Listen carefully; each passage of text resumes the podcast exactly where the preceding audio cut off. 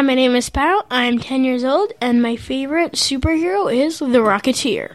Hi, I'm Stitch. I'm 8 years old, and my favorite superhero is Iron Man. And I'm Tony, their Disney dad.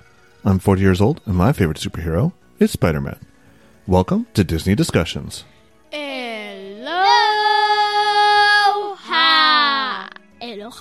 All right, welcome to episode 22 of Disney Discussions. Disney Discussions is a family friendly podcast where me, Tony the Disney dad, and my two boys Sparrow. Stitch. discuss all things Disney. This week, we have no news. It's kind of a special episode. We're going to go right into the main topic, which is part one Yes. of our interview with Royden. Royden uh, is a is a great guy, creator of Rust. Gave us a great conversation with him, but we're going to divide it up into two parts because he gave us lots of good information. So And it was an hour and four minutes anyway. Right. The first part is probably going to be like 30 minutes, and the second part is probably going to be 34 yeah, well, we'll see. I'll divide it in half, but he gave some great uh, information about the Rust Yeah, books, yeah, how he got into yeah, art, yeah. how uh, young artists could could hone their skills. Uh, he talks about Disney and some of his some of his favorite books, and even um, some hints into the future of Rust as a movie. Yeah, it might not be what you expect. All right, so here's part one of the interview right now. All right, welcome everyone. We have Royden Lepp with us. He is the, the author and artist of a great uh, graphic novel series called Rust. Um, welcome to our show, Royden. Thanks for coming. Thanks for having me, guys. I'm I'm uh, al- always excited to talk uh, about Rust, but also to talk about Disney stuff too. I'm a big fan of Disney. Oh, great. You're welcome. So I found uh, the first Rust book um, soon after it came out. I think iFanboy um, did a write up on it, and it sounded really interesting. I got it, and I fell in love with it right away. Um, and then Sparrow, you started reading it. Was it two years ago? Uh, yeah, like two or three years ago. Yeah, Yeah. and it's just, it's great. It's not. I, I, I don't like the term all ages all that much because it kind of has a bad connotation. But this is, um, it's it's you know Walt Disney said he doesn't make kid films; he makes family films, and I think this is what your books are. They're um, are about family. Yeah. They're for Yeah. families. It's it's a great series. So. For those that don't know, it's you know it's a family that lives on a farm. There's prologues in each book about you know 48 I think it is years before the main story about a war with robots, and then you know it's about a family Yeah. uh, on a farm that that finds robots and this this robot character who they don't realize is a robot at first. Oop, maybe that's a spoiler. I don't know. Uh, Not not after the cover of Volume Four. I don't think that's a spoiler. right, right. Um, you know, comes and help them out, and it's just it's a story about you know families just trying to learn how to be together, and even you know Yeah. neighbors helping each other out and helping strangers, and How did you get the idea for Rust? Uh, yeah, Rust Rust came about in a in a lot of different ways. Um, Rust was originally a pitch for a video game. oh, Uh, I work in the video game industry here in Seattle, and I'd worked at a smallish kind of company, and they were always looking for new ideas. And I don't even know if I was pitching it, but I was kind of doing some sketches on my drawing table at work of a kid with a jetpack, and a coworker of mine who was a friend walked by and said, "Whoa, what is that?" and I said, "I don't know." And he said, "You should figure that out." And he walked away. And um, as an artist, that's the kind of stuff that you're looking for. You look for a response from people. You know, sometimes you can do a dozen drawings, and the one that you don't expect people to point at and say, "What is that?" That's that's why it's good to share your artwork as an artist. So, um, so that that's what happened, and from there, I started to kind of develop a bit of a video game pitch, which is usually pretty story light, as you can imagine right. um, especially like however long this was, like 12 years ago or 11 years ago. Then, um, I have to like condense a timeline in my head.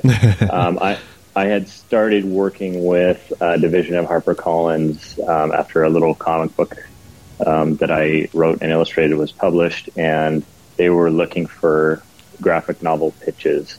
And so I kind of took this Jet Jones idea. Originally, the the game was called Jet Jones. The book was called Jet Jones, and I pitched it to HarperCollins, and they said, "Well, this is great. We would like you to do a series."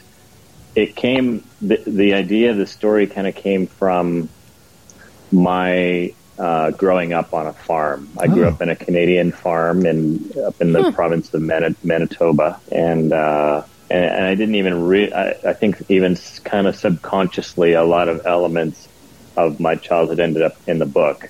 Uh, I didn't I didn't have robots as, as a kid, but, um, but Roman's shed that he works in, where he's working on the robots, Yeah. that's totally my, that was my dad's shed Oh wow. and I didn't even think like oh, I'm going to draw my dad's shed. It just kind of ended up in the book um, in that way. So, so it, it it was definitely influenced by this this time that I spent on the farm. That's a bit like a dream. You know, I I moved off the farm when I was uh, probably a little younger than you, Stitch.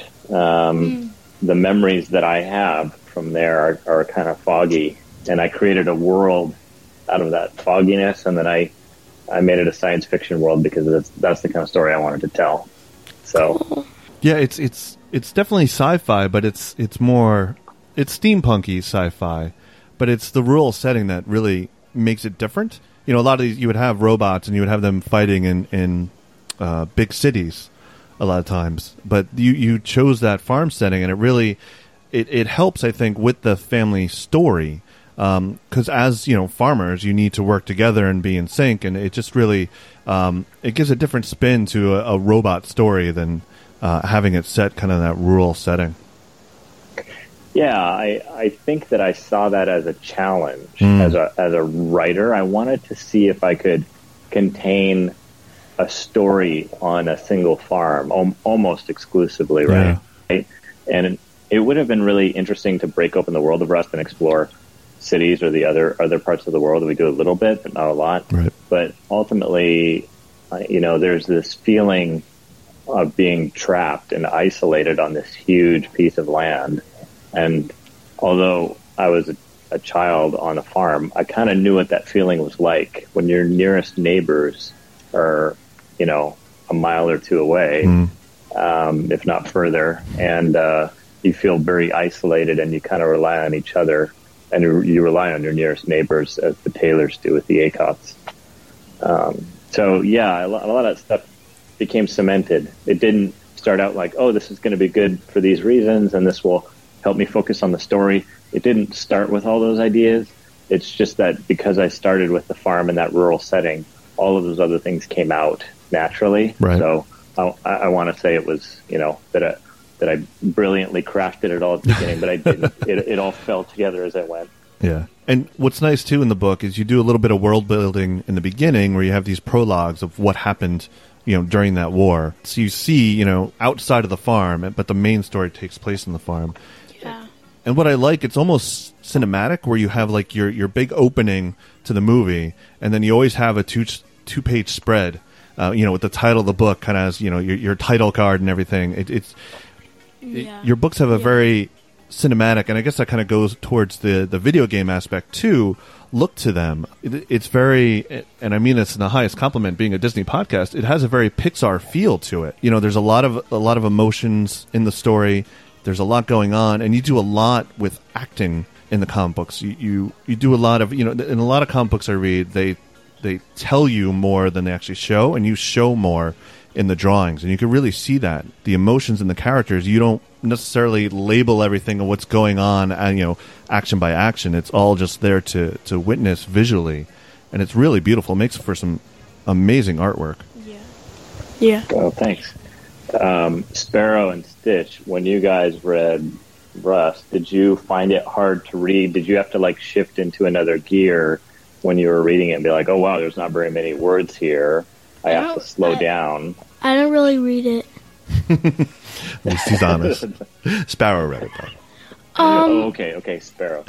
Well, it wasn't really that hard because I have a bunch of my dad's old comics and like Garfield and stuff. So I've read comics before that like are more pictures than words. So it was kind of easy. yeah, I, I, uh, that was another challenge that that I that I kind of undertook was just telling the story with pictures. Yeah. Mm, Yeah. um, because it means that I have to be a good enough artist to be able to describe, to be able to use the human body to act out a scene.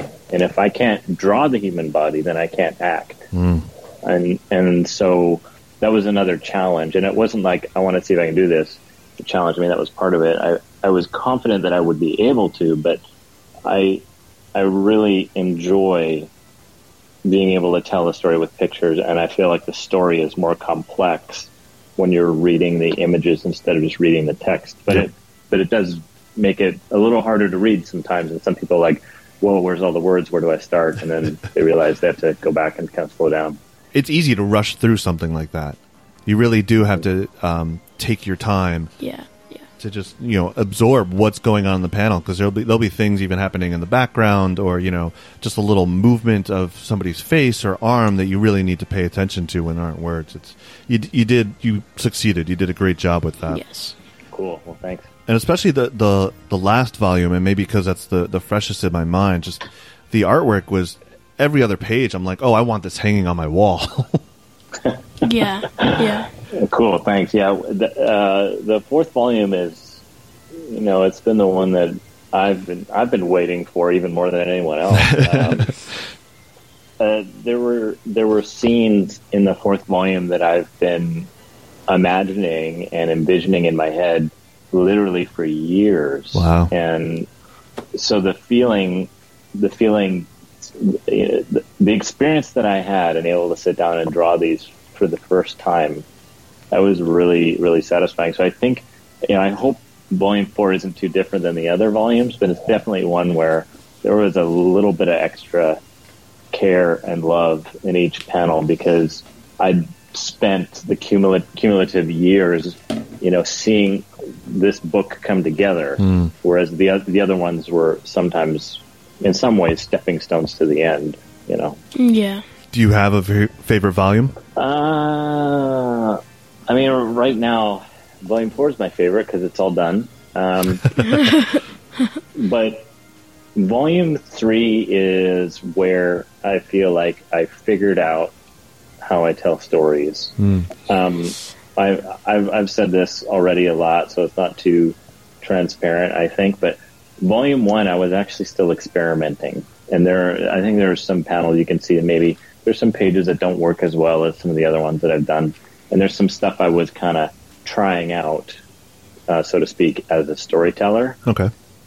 and and there was a little bit of that in volume two as well. Once I got to volume three, I was really really comfortable in my own voice as a storyteller. I had a lot of confidence, and I knew what made Rust different and the things about it that made it good.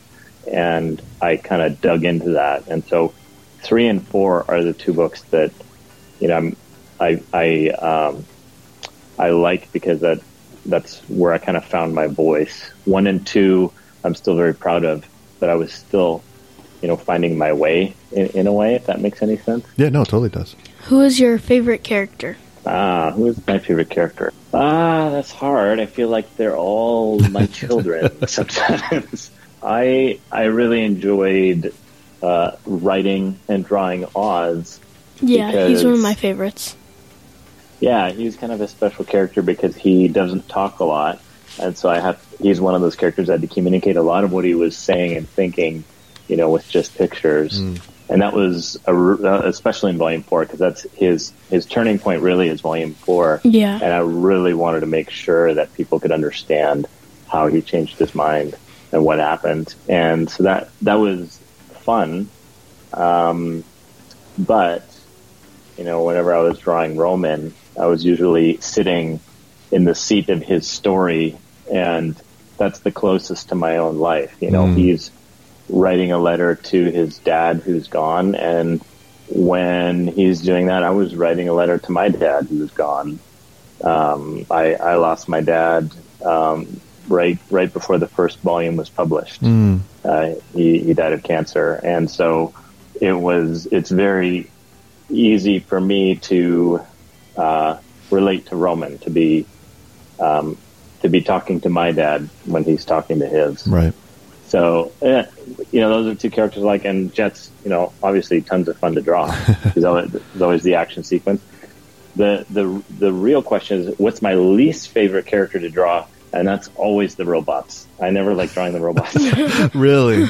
Is it the amount of detail in them, or like how they move? How, why is that? Yeah, it's it's um, all of that stuff. You know, they're I call it uh, artists call it line mileage. You know, when Okay. there's so much more detail and and the character may be simple to draw, but there's more lines you have to use to describe the character, and then there's complications, and you think the character's going to be able to stand or walk or pose in this way, and then you realize, oh, they can't because that machine doesn't, that arm doesn't fit that over that body in that way, and oh my goodness, this character can't even pick anything up. Yeah, it, they were really, really hard to draw. I, I uh, breathed a big sigh of relief in the very last time I had to draw that big giant robot in Volume Four. Did you have to do a lot of studying of uh, you know, real life robots to see how they move and, and, and act? Yeah. Have to? Well. should I? Should, should I have? Yes, I should have.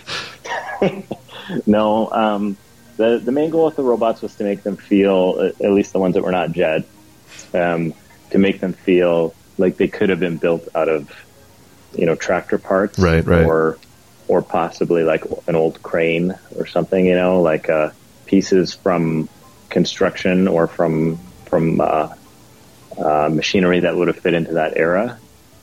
And even even with the fact that I actually use uh, 3D assistance in my drawing, so um, all of the robots that you see in the book were built in 3D, um, and Wow. I I rig them, which means I put a, a skeleton structure in them, and I can pose them and then use those as uh, draw over reference um, if that makes any sense. So that's Yeah. even th- that makes it even easier to draw the robots. But even with all of that involved, they're still such a pain, uh, such a pain to draw. They're not. The work isn't done for me. It's just kind of helped along by the 3D. So no robots in whatever you do next, huh? Take a break from that, right? Uh, yeah, yeah. I don't know. Maybe I, I love robots and I love big robot battles, but drawing them, maybe I'll have somebody else draw them. there you go. So also you, you took an interesting choice, and I love it. Is using kind of the sepia tones instead of having it, you know, full color or even Yeah, just yeah. black and white. What what went into that decision? Yeah, that, that was interesting. That came about because of working with the publisher Archaia. Um, and originally, the book was with the division of HarperCollins, and um, they were only willing to publish in black and white. Oh. So I had started the book in basically a grayscale. And uh, knowing the, the little amount that I did about publishing, I knew that grayscale is cheaper. uh, it's it's black and white, and if you want to add any color at all, even if it's just red, um, like a sepia tone, then it counts as full color, Oh. and you, I mean, it costs the same as full color, and so then the publishers put in this place of like, well, we can say that it's full color, but it's not full color. Will people feel kind of, you know, ripped off if uh, if they buy the book that's labeled as full color and it's actually not? Um, but when I was initially talking with Archaia, when the when the book left HarperCollins and went to Archaia, um, one of the first, and I, I'd already been thinking, man, this this book would be really cool in sepia tone. And I remember one of my first discussions with the uh, editor in chief there, Mark Smylie. He said, "You know, we were we love your book. I think we want to publish it. We were thinking about um, changing the name from Jet Jones to something else, and we were thinking about printing it in this in this sepia tone." And I was, uh, as soon as he said that, I was like, "Oh yeah, these are the right guys. This is the right." for understood, yeah. book." Yeah, because they were willing to do that to, to cover that full color cost, even though it wasn't full color panels. Right. And um, and it's one of the things people respond to the most is like, "Wow, it feels really alive, even though it's it's not full color." Yeah. And uh, and that so that's been great, and it's it's wonderful to to paint in that media because it's just values. All I'm doing is light. I don't have to think about what the color of the light is, and Yeah. for me, that removes a whole step. I don't have to think about. Now, obviously, these are available digitally. You could get them at you know Amazon Comixology, and you have soft covers now too. But I love um, the hardcover, and just you know, it looks like you know a novel, not a graphic novel, but it's the size of a novel, and it's nice hardcover and, and art on the the cover itself. Was that you as well, or was the publisher kind of pushing that? How did that come about? No, that was them, and that was part of that conversation. They Yeah. said, "Hey, we're going to do this. It's going to be the four volumes. We're going to do it in hardcover only." and uh, when I got the first uh, copy, not only had they done the hardcover, they did the cloth wrap Yeah. on the hardcover, and I was just floored. I was like, "Oh my gosh, this is beautiful!" Yeah, they really are. Um, Yeah, I really and, like uh, the hardcover too. yeah, it feels like a good book in your hand, you know, like it's, uh, it just feels different and it's nice to go on your shelf. And that, I think that was Archaia's approach for a lot of time when things were starting to head digital. They said, well, why would people buy a physical copy? Well, because it's going to look good and feel good on their shelf or in their hands. Yep. And so that was their whole approach to begin with is to create these books that were almost coffee table books. And that's, I kind of lucked out, you know, of this beautiful um, cloth wrapped hardcover. I was the one that pushed them and said, we have to get these into soft cover mm-hmm. because these hardcovers are so expensive. Mm. I want, you know, kids to be able to get their hands on these for something cheaper than $25 each, you know. So, Right. Yeah, I, I don't even like putting them on my shelf. I like them, like you said, like a coffee table book out so people could see just how beautiful they are. Yeah, yeah. And I like how in some of your books you have a little small story after the main story. Yeah, that's that. That's often either the preview for the next book or what we did sometimes. I don't know if you guys ever saw the free comic book day issues from Yeah. Archaia, but I participated in the free comic book day, which is like what like an eight page story that would be handed out for free in in May. And so then what we decided to do was to take those free comic book day stories and stick them in the back of each volume. Cool. Um, Yeah, so that was that was kind of fun too. So you mentioned with the robots, it sounds like you do all your drawing digitally. Is that right? I do now. Okay. Um, I didn't used to. All all of volume one and volume two were drawn on paper. Oh, Um, parts of volume three were drawn on paper too, but not not very much. And then most of volume three and all of volume four was drawn digitally. do you sell any of those pages, or you keep those for yourself? Yeah, it's funny. Funny you asked that. Um, I would have said no, but I, I did for the first time this year just sell a couple of pages from Volume One uh, to some collectors in Seattle, and uh, I usually don't put them for sale because they're pretty different. They're I don't feel like they're what people expect when they purchase um, comic art. I draw, or I, I used to draw um, on 12 field animation paper because I went to film school. I was trained as a 2D animator. So all of Rust is drawn on this 12 field animation paper with peg holes in the side. And I only drew it in pencil. I didn't do any inks. So I would scan the pencil in and darken that layer so that you would see some of the texture of the page and the smudges and the pencil and keep that roughness to it because I liked that. Yeah. And so, you know, I, I don't have these beautifully inked pages like like some artists have, and they're just they're wonderful, and they're you know you can put a big price tag on them and say you can own a page from uh, from this book. For Rust, it's like some of the pages are cut up in pieces, some panels are drawn on a different page and scanned in separately, and it's kind of a, a mess. So I, I've never really believed that anyone would want to own them. I, I still don't to an extent, but we'll see now that the series is complete. I might be willing to, you know, let go of some of those pages. Oh, very cool. Stitch. What is your favorite robot that you have drawn so far? My favorite robot, Yeah. um, like from from Rust, my favorite robot. I I actually really liked drawing and and working with the Model Cs, which which were the humanoid um, Yeah. uh, worker Yeah. robots, the Sentry ones. Yeah, I I liked working with those because I liked their design a lot. They felt menacing, but also simple. You know, like they didn't. It it felt like something that you would find working on a farm, and Yeah. yet you would you wouldn't really trust them. Just kind of taking a glance at them. So. They were they were the funnest to work with and, and write stories around that. The whole the chicken scene from Volume Three is one of my Yeah. favorite Yeah. scenes. Yeah, That was I, funny. I, ju- I just saw it where he ripped the chicken in half.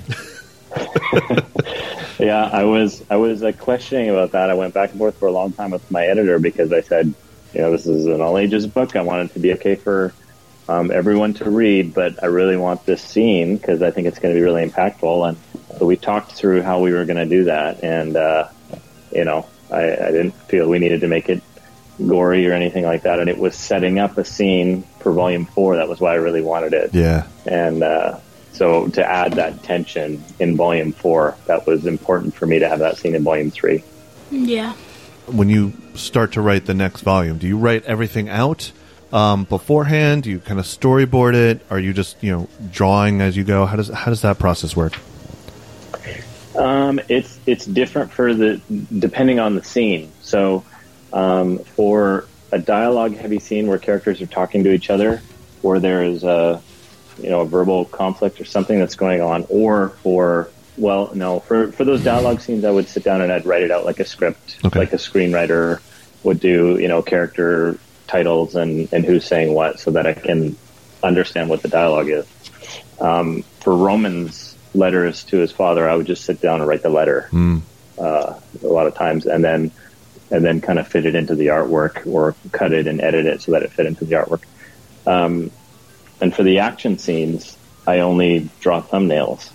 So a lot of times there's a combination of the two things. So I would sit down to do the thumbnails for the next, you know, uh, 20 to 50 pages or whatever scene I was working on.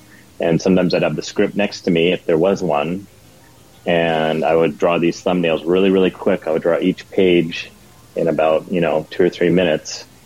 And if I needed to, I'd put a little, I'd put notes in the margins about what the dialogue was or what was happening if I needed descriptions for myself.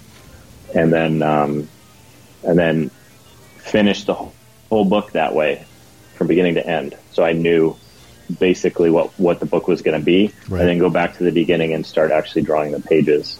And I had to, sometimes I had to make notes because I'd look at a thumbnail and it, it would be almost a year old. And I'd be like, what on earth is this chick, you know, this chicken scratch Right. drawing, this terrible drawing I have. and, and those notes would be helpful. I'd be like, oh, oh, this is uh, an upshot of Jet. I understand now what I was doing. And then I'd go and I'd do that drawing. But I had to, you know, my, my old self had to make notes for my future self Yeah. to make sure that the pages uh, uh, read properly. So some people might be asking why we're talking about this on a, a Disney podcast. One, because we just love the books and we wanted to talk about it and talk to you. But two is um, Fox bought the rights to these, and now you know Disney is possibly is in the process of buying Fox. What's what's the status of that? Do you do you have anything on that?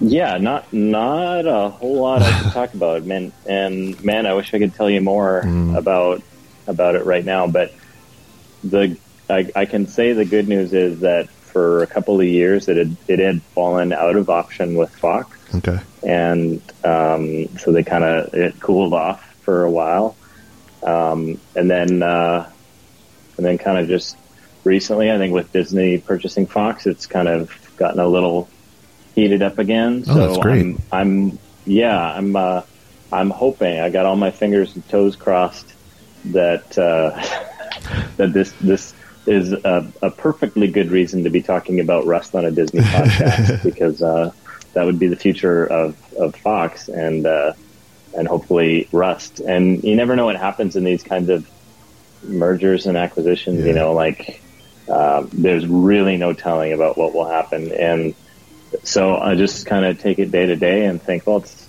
it's nice that it's still being talked about, and there's still some really talented people that are really interested in making this movie, and that's really exciting to me.